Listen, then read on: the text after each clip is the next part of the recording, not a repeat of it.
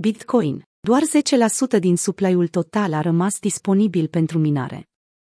În dimineața zilei de luni, 13 decembrie, supply-ul total de monede Bitcoin aflate în circulație a atins un prag foarte important, la numai un an și jumătate de la ultimul eveniment de halving, pe măsură ce 90% din supply-ul maxim a fost minat.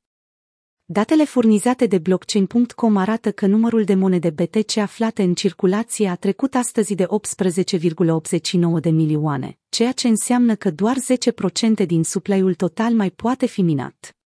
Chiar dacă primelor 90% de monede BTC le-au trebuit 12 ani pentru a fi minate, celorlalte ar putea să le ia mult mai mult de atât.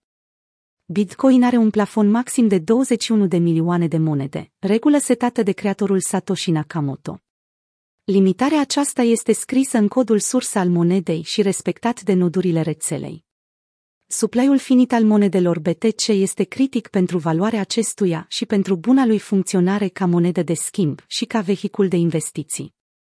După cum am detaliat într-un articol educațional, vom avea nevoie de aproximativ 120 de ani de acum încolo pentru a finaliza procesul de minare al monedelor BTC, din cauza ratei la care noile monede sunt emise, care se tot înjumătățește la fiecare patru ani. Din moment ce blockchain-ul Bitcoin generează noi monede BTC drept recompensă pentru minerii care validează noile blocuri, evenimentul de halving se asigură că tot mai puține monede BTC sunt produse și intră în supply-ul aflat în circulație. Din mai 2020 până în prezent, minerii au câștigat 6,25 de monede BTC pentru fiecare bloc pe care l-au verificat.